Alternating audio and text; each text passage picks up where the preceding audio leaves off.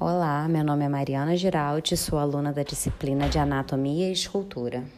Os premolares são responsáveis por rasgar e esmagar alimentos. São dentes exclusivos da dentição permanente. São os primeiros dentes da parte posterior do arco dentário, localizados entre o canino e os molares. A irrupção do primeiro premolar se dá por volta dos 10 anos de idade e o segundo premolar ao redor dos 12 anos. Esses dentes substituem os molares da dentição decídua.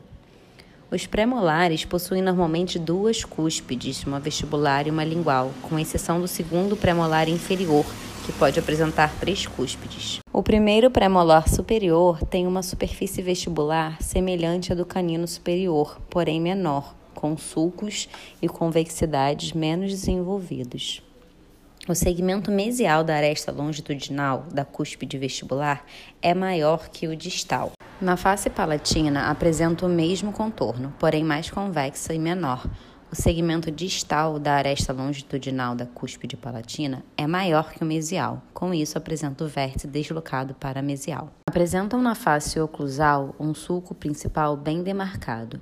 Como a cúspide vestibular é maior, o sulco aparece deslocado para a palatina. Sulcos secundários são raros ou pouco pronunciados. Normalmente possuem duas raízes, uma vestibular e uma palatina, mas podem ser unirradiculares ou trirradiculares. As raízes são cônicas e desviadas distalmente. O segundo premolar superior tem a coroa similar ao primeiro, porém menor. São mais simétricos e suas duas cúspides têm aproximadamente o mesmo tamanho. Não há predomínio das arestas mesial e distal. Logo, não há deslocamento da cúspide para mesial.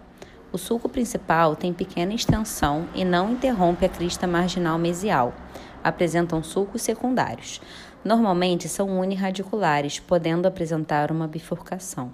As raízes são cônico-piramidais e podem desviar para a distal. Os primeiros premolares inferiores têm a face vestibular semelhante à do canino, porém menor. A cúspide lingual é menor, menos desenvolvida do que a vestibular. As cúspides pela vista oclusal estão quase sempre unidas por uma ponte de esmalte.